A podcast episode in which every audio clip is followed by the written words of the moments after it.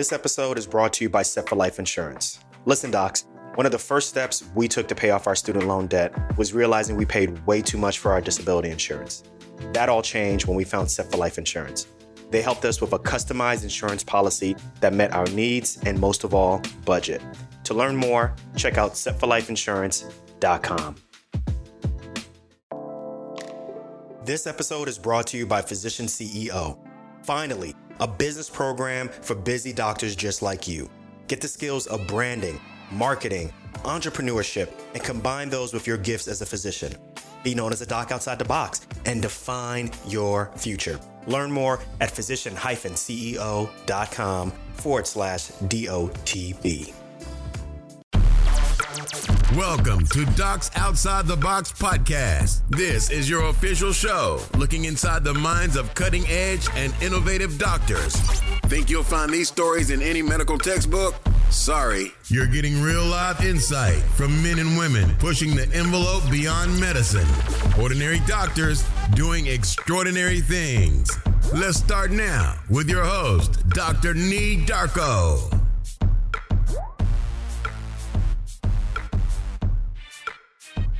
What's good, everyone? This is Doctor Nii. Thank you for tuning in. Thank you for joining us on day three of the Docs Outside the Box Virtual Summit. And I've got a special interview for you. Really excited about this one. So I'm gonna ask y'all a question. Like, are we really supposed to be working all the way till we're in our mid sixties, possibly even to our seventies, and then kind of spend the next maybe ten, fifteen years retiring, playing golf? I don't know about you, but that doesn't sound too attractive to me. And there is a growing amount of people who feel the same way. There's this growing movement of individuals, of couples who are chucking deuces to that old way of thinking, and they are retiring in their forties. Some are even retiring even earlier than this. And this is called being financially independent, retiring early, also known as FIRE, F I R E, and it's a movement. And I'm just going to say it's safe to say that when you're joining this movement, if you're going to be a part of this movement, it requires not just discipline, but also a huge change of mindset, which is why I included it as one of the sessions for this summit. And my next guest, their names are Christina and Amon Browning, who recently on their popular YouTube channel announced that they retired in their early forties. Now, they called all the way in from Lisbon, Portugal. That's where they're retiring at. And they have called to let us know about the nuts, the bolts of the mindset and lifestyle changes necessary to reach this feat. So once they got their minds settled on not wanting to work forever, right? Let's be honest, we've all been there. I've been there, right? We've all thought at one point that being at work, sometimes you feel like there's really more to just being at work. There's really more to life than this, right? So they put their heads together as a couple and they made some moves, including saving seventy percent of their income, making smart decisions with real estate. We talked about that in day two, as well as having a quote unquote can-do mentality. And to top it off, I'm going to say this right now. If you have not discovered their YouTube channel, then you are missing out. Their videos are amazing. I find them to be really educational, down to earth. And they even show us their own accounts so you can see the actual real-time results that they're getting. And I love how open they are. They work as a couple. They include each other in decisions. And they've also included their family, which is their two daughters. And docs, if you're thinking like, you know, there's something special about them, no. This couple did it as federal workers on federal salaries. So with proper intention, with proper discipline, you can do it also. And last but not least, they recently dropped their own FIRE workbook. So financially independent, retire early workbook that they created on their own. And this is the bomb. This is a step-by-step guide to getting to the same place that they did, maybe even more. And I'm giving away a bunch of copies, but first you got to be signed up to the summit. Make sure you go to the website, w w w dot dot b summit dot com. This is going to be a good one. This is going to be a special one. Make sure you share this with others. And without further ado, I present Christina and Amon Browning with Our Rich Journey. Let's get it. Christina and Amon from Our Rich Journey. Welcome to Docs Outside the Box. What's up? What's good? Oh, it's good to be here. Thank you for having us. Yeah, thank you so much. We are so excited to speak with you guys. You guys are excited. We're excited. And first, we just wanted to say congratulations. You are the first family that we've had that has achieved financial independence. and has retired early at such an early age. So I wanted to say congratulations to you for that. That's a huge feat. Oh, thank you so much. It feels like we're still in a dream. We can't even believe we're at this point. We have to pinch ourselves sometime. And then also, I wanted to congratulate you all on being nominated for Best YouTube Channel with the Plutus Awards, as well as Best Real Estate Blog also, I believe also. So congratulations. And I think that just is a testament to not only what you guys did in terms of your hard work, but being able to look back and help other people and do it in a way that people can benefit from it. So congratulations. Oh, Thank you. So yeah. We love sharing the story, and just the journey with our story is so exciting. You know, to take our channel from starting a little over a year ago to what it is now and getting nominated for a Plutus Award is like, I feel like our story is really resonating with people. So it's so exciting to share everything. I definitely would say so. And we got a lot that we want to parse through. I have Doctor Renee on the phone because we as a family, that's what we're wanting to get to also. And we're of similar ages, but I'm not going to put Doctor Renee's age out there, but we're of similar age. And we are very excited to kind of start this process, which I want to ask you guys, like, what is or who had the thought process first to begin this process of financial independence? And where did this idea come from? Well, you know, I think it was something that we had always been good stewards of money for, I would say, since we graduated from college. We were saving and investing, but we were doing it with no real direction. You know, we didn't really know what the end state was going to be. And then about eight years ago, we had an experience at work that just made us reflect on really why, you know, what we were doing with our money. It was from that experience that we said, we need to do something different. And we started thinking about how is it that we can create a life outside of work where maybe we don't even have to work. And so we started to think about this concept of investing in real estate and using that real estate income to supplement our expenses and then maybe, you know, not have to work and just be real estate investors. And so it started with this idea of becoming financially independent by using real estate. And as we started to go down this path, all of these other forms of developing income started to come up. But that's where it started. It started with us just being at work and just feeling like there was more to life than what we were involved in at work. And I think Amon really opened this Pandora's box because, like you said, it was about eight years ago. And he said, I remember it too, he came to me and he was like, I want to retire before I'm forty. And it was like, really? I mean, that's just, people don't think like that. It's not like common to hear, oh, you're going to retire before forty, you know? And when he came to me, it was like, well, let's wrap our heads around this. Like, how do we make this happen, right? It's coming with this intention of, okay, we want to make something happen. How do we make it happen? It sounds completely insane. No one does this, right? No one retires and never works right. again at forty. It's so uncommon, but it's embracing this thing that, you know what, we are going to go for it and we're just going to make it happen. So it was really Amon that brought it up and made this crazy harebrained idea that we could do it. And we just made it happen. Wow. It's pretty cool that, you know, Amon brought it up and then you actually tried to figure out the logistics behind how to do that. Amon, when you came up with the idea that you wanted to retire at the age of forty, was that based off of anything? Was that just like a visceral feeling from work? Or is that like, well, I know that there are other people who are retiring this early. Tell us about that thought process.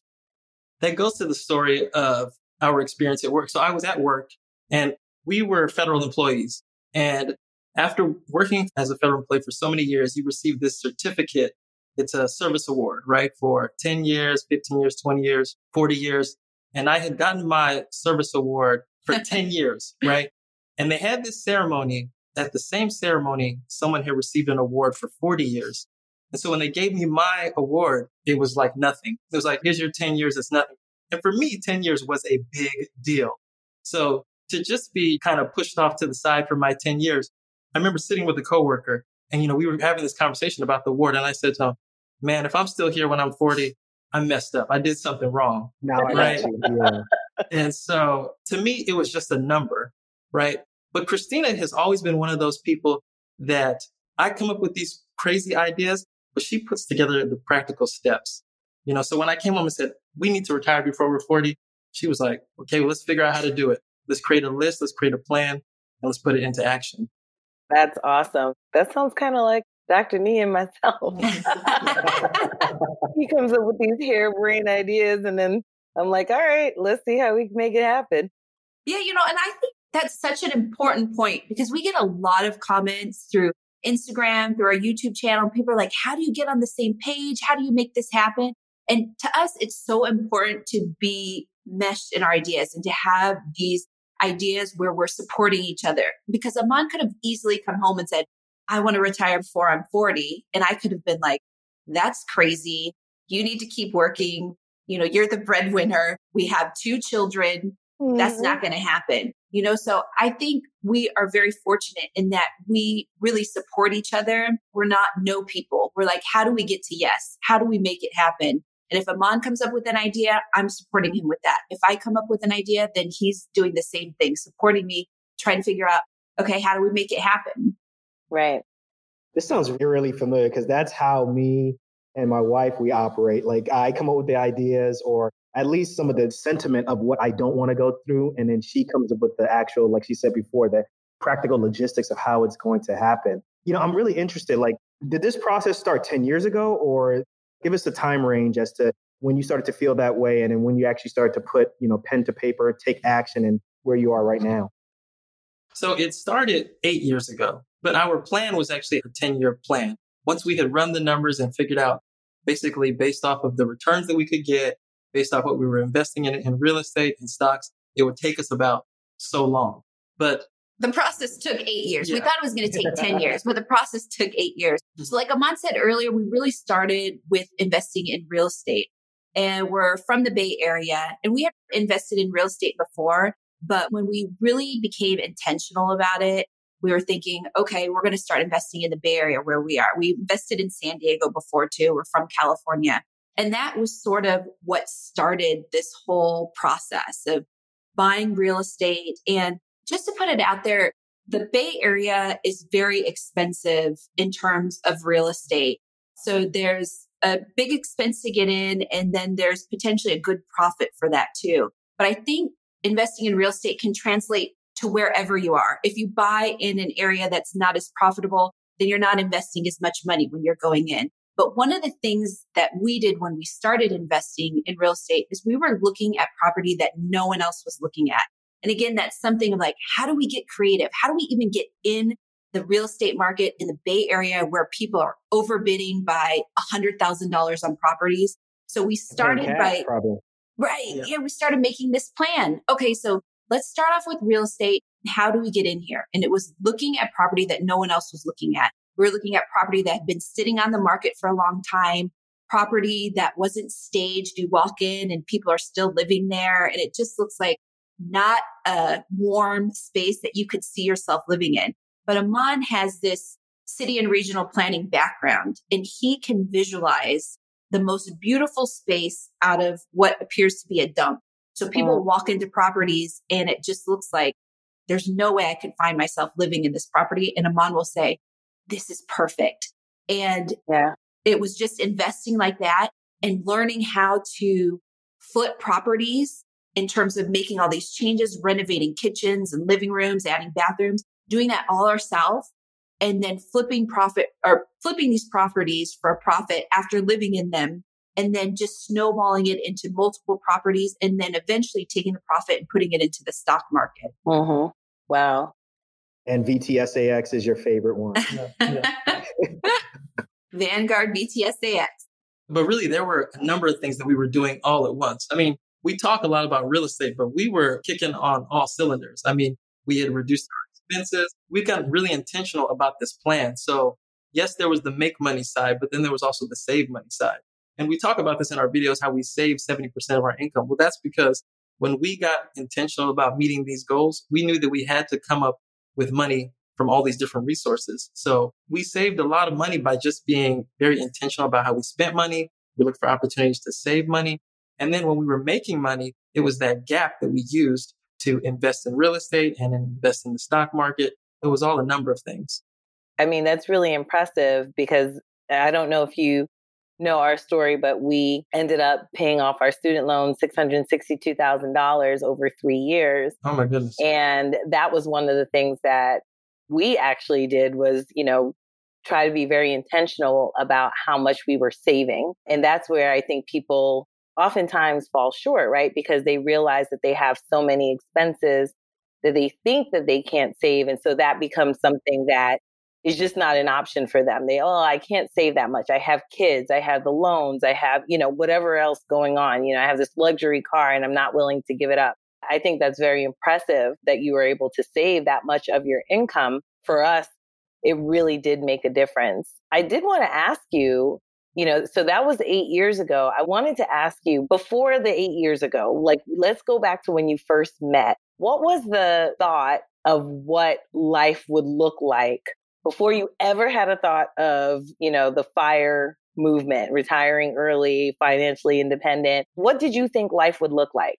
Yeah, that's an interesting question, because we were actually just talking about living abroad today and how that really came to us. Because when we met, so I won't tell your full story, but Amon, he lived in Africa as a child for a couple of years. Mm. And I'm completely different. I didn't travel abroad or live abroad, see anything abroad until I was in grad school. Wow. So prior to grad school, I met Amon before grad school, and I had no concept of living abroad, working abroad, doing any of that, definitely not having kids abroad. Right. So when we first met, it was like, we've been in California. California's home. We moved to San Diego. That's home.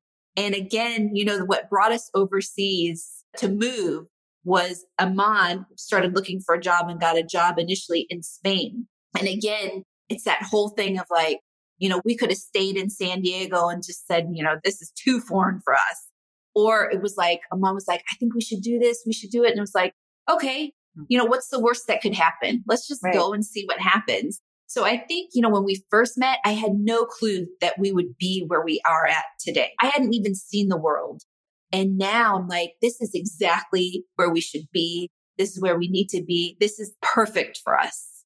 Oh, that's awesome. What does your family say when they hear this? I mean, I'm assuming you guys are like the exceptions in your family where like you guys are going to different countries and now spending your entire time there. You told them this is going to be your lifestyle. What was their opinions? That's we got different reactions. Yeah. I think we got different reactions, but it's interesting how the decisions that you make affect other people. So when we decided to first go overseas, we had gone to Spain and we spent a little bit of time in Spain, and then we went to Japan. And while we were in Japan, my mother passed away, and my father, you know, he really needed the family support. And I said, Dad, why don't you come to Japan and stay with us? So my dad was in the Bay Area. He's a Bay Area native. And so this idea of coming to Japan, he hadn't considered it until, you know, we invited him over. And he came over, and that was twelve years ago. And my dad is still in Japan. Right. So really? Are you serious? Yes. We have moved on to other parts of the world, but my father came to Japan and he created a whole new life there for him. And so that's just one example, but our family, from the decision that we made to go abroad, it brought my father over. My brother has lived in Japan for seven years. Christina's parents, who never even had a passport, they got a passport. They came to Japan. They went on to Spain. They've been all around the world. They go on an international trip almost every year. So yes, people were very skeptical when we were twenty-two years old and we were like, we're quitting our good jobs and we're going to go and try to find a job abroad in Spain. They were skeptical at first. They eventually joined us on this journey. It's been amazing. Wow. That's amazing. You know, I got a question. Now that you've been able to look back and you've been mentioning how real estate kind of started this whole process, if we were to ask you, like, what's been the biggest vehicle to your success? Has it been real estate? Has it been like just other side hustles, or has it just been like the pure savings? What's been the biggest drive to get you to this point? I think that's a good question, because I mean, if you split it up, I'd say equally real estate and the stock market, but above all else, it's really mindset. We could have taken all our money, threw it into the market, taken all our money, thrown it into the real estate investments, or split it up. Either way, it really comes down to the mindset. Because if you embrace this idea that you can do something, and if you are tracking your goals and you're moving towards your goals and you're taking steps each time, and if something happens and you fall back, you keep moving forward again. It's really about, people can do it either way. I mean, we have a video on find out what your preference is, what draws you to real estate, what draws you to the stock market, because it can be done either way, but it has to begin with the proper mindset that you can achieve what you want to achieve. Yeah, I think that was a huge issue for us, right? It was, okay, the mindset. And I shouldn't say it was an issue, it wasn't an issue, but it definitely was a big factor. one of the questions that we got a lot was, well, should you pay off your student loans versus, you know, invest in the stock market? And, you know, for us, our mindset was that our student loans were a huge burden. Like they were a huge burden for us. And without the ability to be able to just say, you know what, I don't have any debt, right? Then we didn't feel comfortable being able to take certain risks. And so that was really important for us. Did you find yourselves kind of, and I say this like it's really a big risk because you guys went, you know, overseas and most people see that as a risk. But did you find that people kind of wanted to maybe talk you out of going overseas, taking those risks because of their own financial qualms? You know what I mean? Like they feel like, well, we have debt and, you know, so we wouldn't take that risk. Why would you take that risk? Yeah, I think, you know, when Amon and I do something, we are so intentional about it. It's like, hey, we're doing this. We're not asking you whether we should do it. We're telling you we're doing it. And you can give us your opinion if you want, but we're doing it, right? So it's just this idea is like, we're not asking for permission. We're sharing our journey with you and we're going to tell you that we're doing it. And we hope that you'll, you know, be excited about it, which our family was excited to come visit us and do all these things. But really it was like, you know, we have our own path. We don't look to the right. We don't look to the left. We don't say, oh, these people are doing this. We should do that. It's like we have our own path and we're going to move on our own path and we're going to do what's best for us. So we don't let people sort of interject and try and sway us one way or the other because we know where we want to go. And so we just go on that road together. Oh, wow.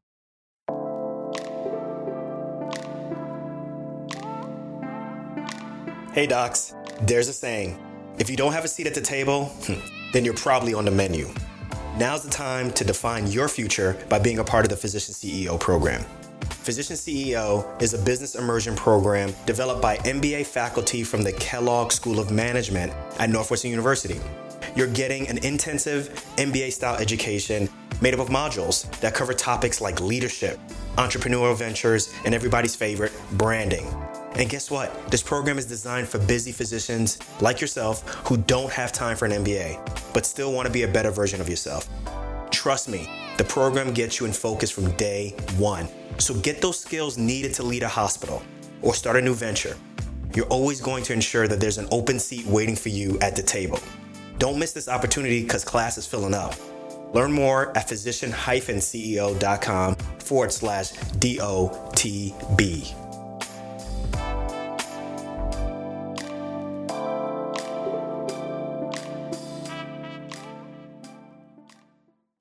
It's not like we do these things blindly either. I mean, we do a lot of research, and so we're very confident in our decisions. You know, it's like investing. When you invest with knowledge, you invest with confidence.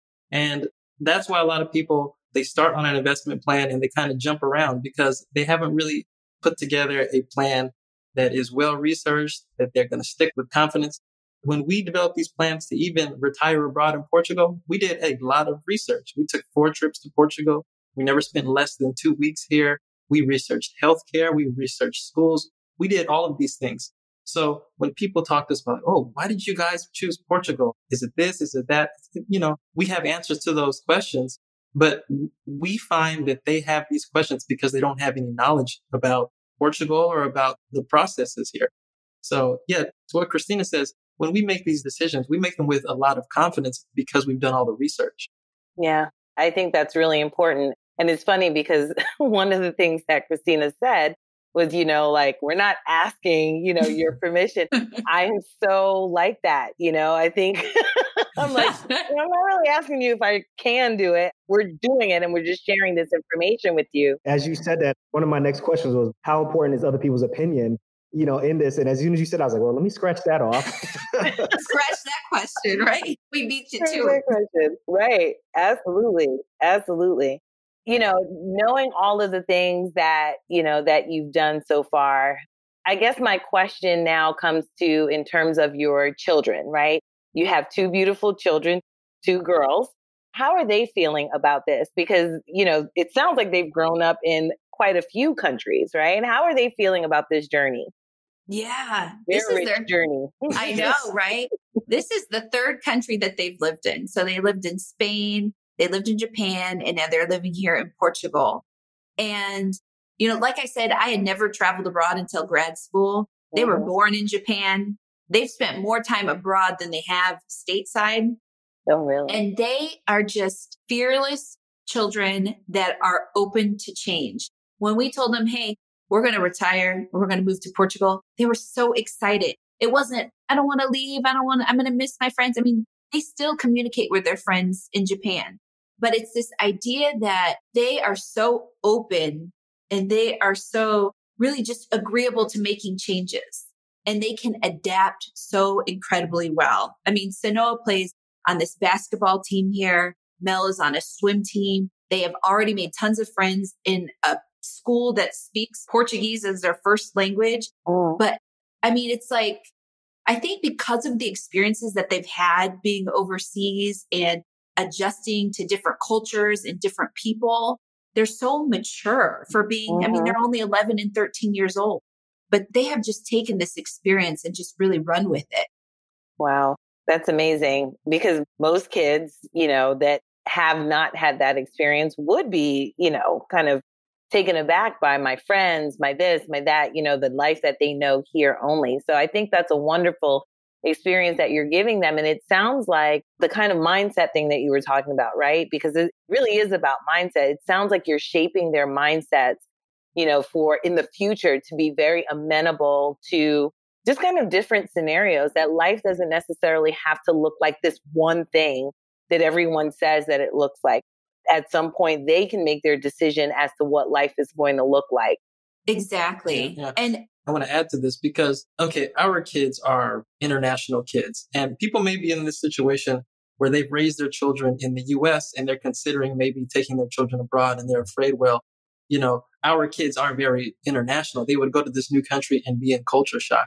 Well, I think parents set really low expectations for their children when they say things like that, because we've encountered so many families that have come abroad for the first time, and they brought kids that are really small all the way up to teenagers, and kids adjust extremely well. They adjust better than their parents, especially here in Portugal. The way we have our kids' life set up is that they're already actively engaged in sports. They have all these opportunities.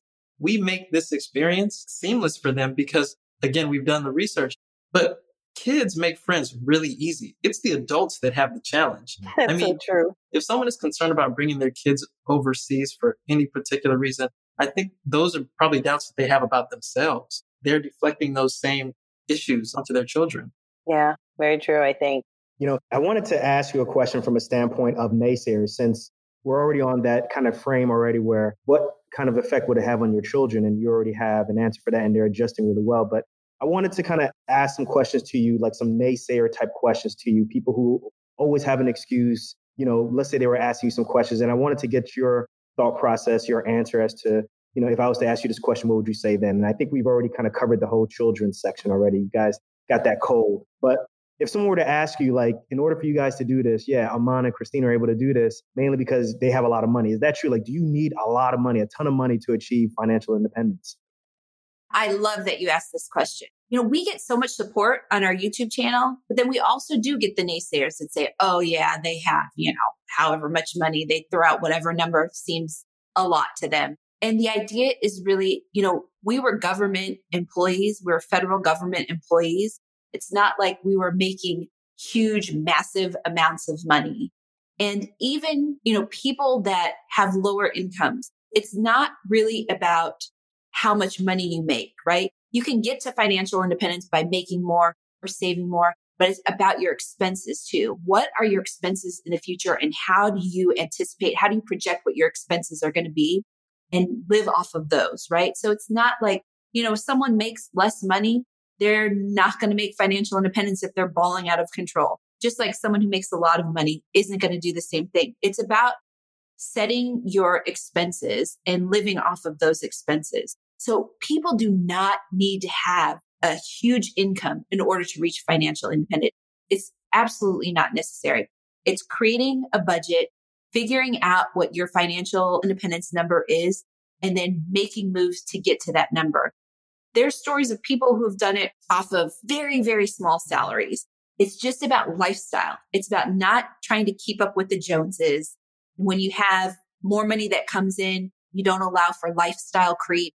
You just are making steps day by day. And again, mindset. You don't say, oh, these people did it because they make however much money and I don't make that amount. You can definitely do it without being a high earner. And it doesn't happen overnight. I think when most people think about, you know, what it takes to get to financial independence, it's actually a pretty long road. You know, it takes eight to ten years of being very consistent. But if you do something consistently for that amount of time, you'll see the rewards. And for us, it was financial independence because we had this goal too. You know, we set this goal. So yes, it's about expenses. It's about earning more money, but it's also just about having a plan and sticking to, to the plan. Because along this journey, we could have messed up the whole plan by doing something very irresponsible. You know, we could have went out and bought another B M W X five.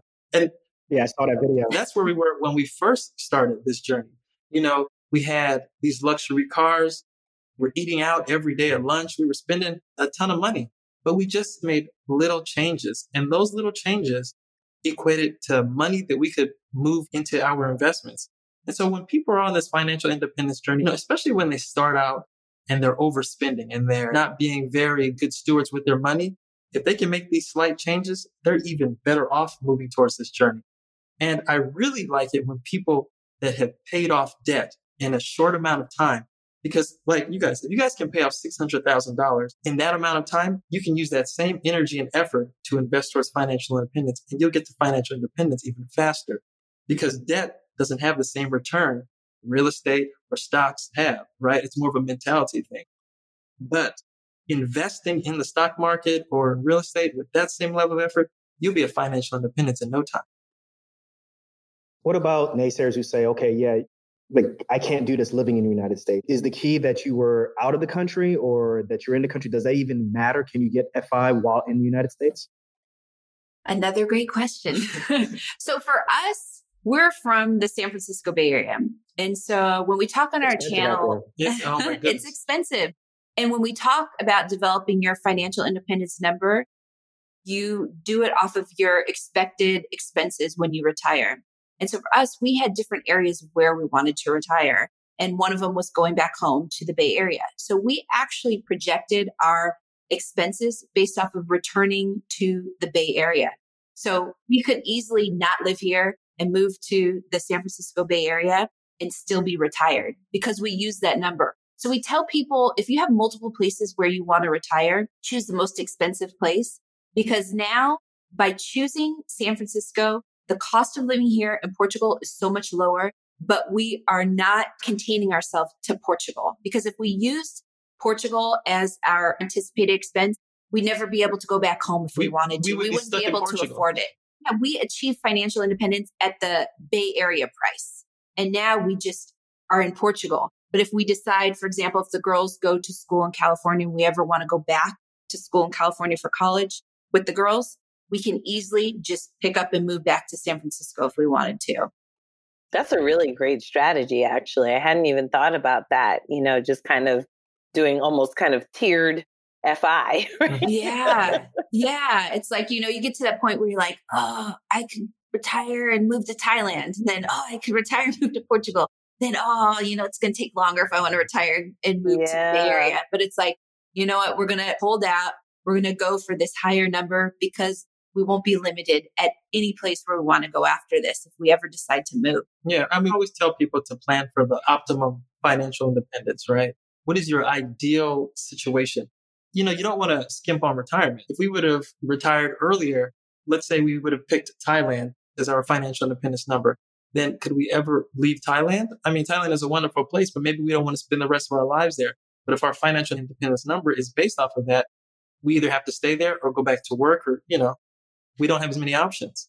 Yeah. So that was a bit of a tangent, but the answer is, you know, we have numbers where we could retire in the Bay Area. So it's definitely achievable to retire early and retire in the States. Now, a lot of our listeners, they are graduating with a ton of student loan debt, living, and sometimes some of them may live paycheck to paycheck, depending on how they handle their finances. I'm really interested in people who have really high student loan debt. I know you did a video on that. what's your advice on how to, you know, properly balance investing versus paying off debt? Well, I think Doctor Renee hit it on the head when she was saying mentally, you know, you guys had a six hundred thousand plus form of debt and it was just weighing on you. So you had paid off, right? So if you look at the numbers, you can easily run the numbers and see which one makes more sense, right? You figure out where you are in your loan cycle, how much further you have in your loan, how much principal you're paying versus how much interest you're paying. It varies because it's amortized.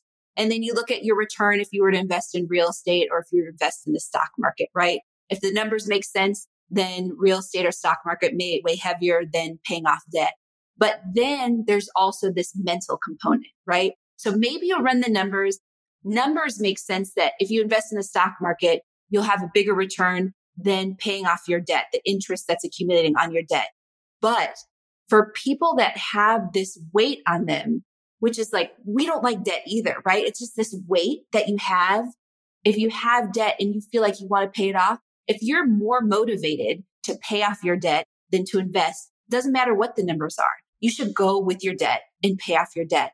And what I love about what you guys said about paying off, you know, the six hundred thousand dollars over a three-year period is that once you have that motivation, you pay off all that debt, then you have all that money that you are using towards mm-hmm. your debt to switch over and start moving it to investments. Mm-hmm.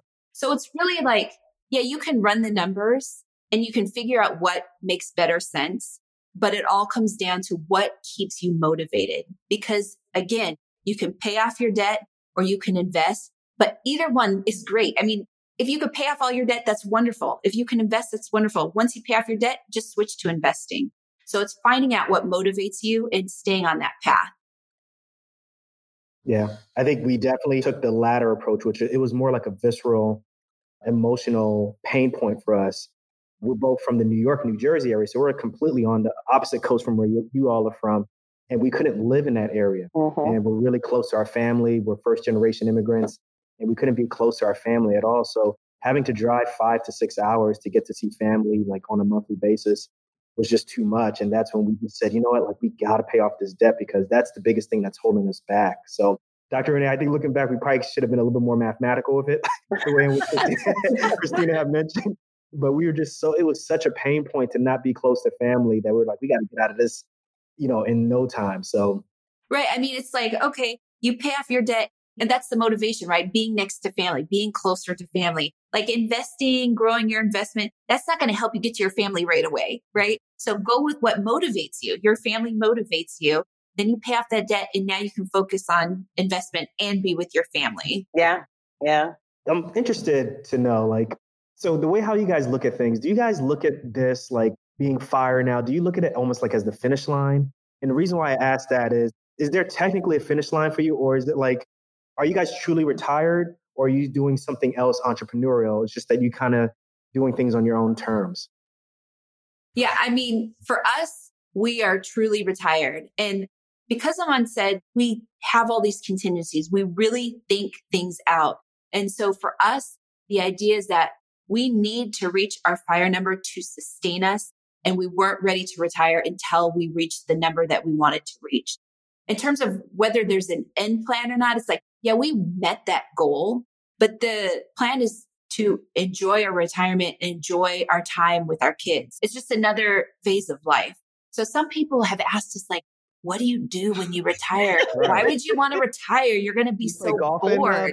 In, uh, But it's like, there's so much to do. There's so much to create. There's so much to time that you can spend with your kids, with your family, with your spouse. It doesn't just stop. You reach retirement and you're like, I'm going to sleep in until noon. I'm going to play video games all day. It's just another phase where you can still be productive and go out and enjoy life without having that anxiety of, oh my gosh, I have to get up and go to work tomorrow. Mm-hmm. You know, it's like mm-hmm. you wake up and you're like, I don't really care what day it is yes. because every day is Sunday. Yeah, exactly. Yeah. But I mean, we're not bored at all. We are constantly moving. We're constantly busy. We have so many activities and hobbies. We're constantly writing. We love to write. So we've been doing a lot of writing. We've been doing a lot of development. I noticed more of your YouTube channel. Your YouTube videos are coming out. Mm-hmm. Yes, yes. And actually, we haven't been as diligent with our YouTube videos. because we've had so many other things that we've been getting involved in. We thought we were going to be doing like two or three YouTube videos a week, but we've just been too busy doing other things. That question always surprises me, that people feel like they have to fill their time with a commute to work, with sitting at a desk, with meetings. I don't know. To me, I dreaded those things, right? I would much rather be outside, you know, in nature. Like today, we went up to the mountains. Today, we hiked. We met with other people. I mean, we do things constantly. One thing that we saw today is we saw a lot of tour groups when we were out at this particular site. And all of the tour groups were elderly retirees. I mean, they were in their seventies and eighties, right? And they were at that point where they could finally go out and do something. But at the same time, in a way, it was actually kind of sad because they weren't as mobile as we are. You know, we can hike all the way to the top of the mountain and see the view, and we can do it on our own. We don't need any assistance. We can still be very adventurous. So one of the things that early retirement has given us, it has given us like the ability to do things a lot sooner than what most people. You know, Amon, you said something that I was thinking, but you put it definitely more eloquently. It's that, you know, there is this notion that it is abnormal to want to live life mm-hmm. at a young age, that you have to wait to live life until you hit this, you know, this magic number of sixty-five, when you might not be as healthy, you might not be as mobile. And so, you know, for us, you know, we are kind of in the FIRE movement as well. You know, that's one of our goals, is to be able to see the world, spend time with our kids, travel more with our children, you know, let our children see that, you know, living in the United States is not the only way that people live, that people live all kinds of different ways. You know, people live lavishly, people live impoverished. And, you know, it's so important for us to be able to have those experiences so much earlier in life than at age sixty-five and up. Now, I want to ask you guys, like, I started off by congratulating you all on getting the Plutus nominations. Like, why do you think your channel has grown so quickly in popularity? We were thinking about that the other day, actually, yeah, the same because we're almost, we're almost at one hundred thousand subscribers. And this is something that we were not expecting. And our channel has not gotten a lot of, I guess, national fanfare. You know, we haven't been featured in any major writings. We read articles all the time about couples that retire early. I think what's kind of unique about our channel and our story is that it's very grassroots. Like, people can really relate to our story, but it's not that flashy, right? It's very simple. And most people can sit down, watch our videos and say, wait a minute, this is a very straightforward process. If they can do it, we can do it. So I think our journey has resonated with a lot of people because it's actually very practical what we did. You know, we were government employees. We didn't make a lot of money. So people see that and then they start to listen. And the information that we provide, we provide a lot of detail in our videos. Oh, yes. You do, yeah. Because we see YouTube as a how-to platform, like how to do things. So if we just kind of talked about something that was theoretical, I don't think people could really relate to it. That's why we open up our accounts. That's why we show people exactly how we invest. That's why we show people exactly how we renovated, all of the side hustles that we've done. When people can see something, and we're visual learners, if people can learn from something, they keep coming back and they share our information. That is what has been so amazing, is that people will reach out to us because someone else told them about one of our videos. And then we always answer questions. You know, one of the things is we've had videos that have gotten three hundred thousand views and we will answer sixteen hundred questions. Wow. Right. So we are very engaged in our community. And I think our community is very loyal. Mm-hmm.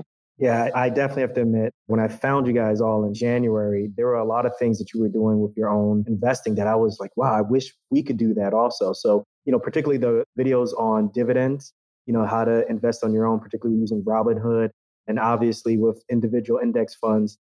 That was, for me, the most powerful ones. And then once I started going back into all your other videos, I mean, I was just fascinated. I wish I had found out about you all sooner. So I just wanted to say congratulations on what y'all doing. This is amazing. Now, my question that I also have now is, you know, there are going to be some people who are listening to this show who have never heard of you all before, who are just discovering you for the first time through this podcast. Is there a video that you recommend, if they were to find your YouTube channel, that you recommend that they watch first? Oh, that's a good question. That's good, because we have over one hundred videos. And when we started making videos, we would make videos that, you know, someone would ask us a question and we would do a video. So there's no linear structure to our videos, because if there's something you want to learn, we looked at it as like, okay, if you want to learn about H S As, we have a video for that. You know, that's where you're at in your investment journey. So it really depends on where someone is at in their journey. We get a lot of people to say, I just binge on all of your videos. And in a way, that's kind of dangerous, because a lot of information. You will be going in so many different directions. But I think if you were going to start with a video, start with the video that we retired at thirty-nine, our retirement video, because it talks about a lot of the things that we did to be able to get to the retirement point.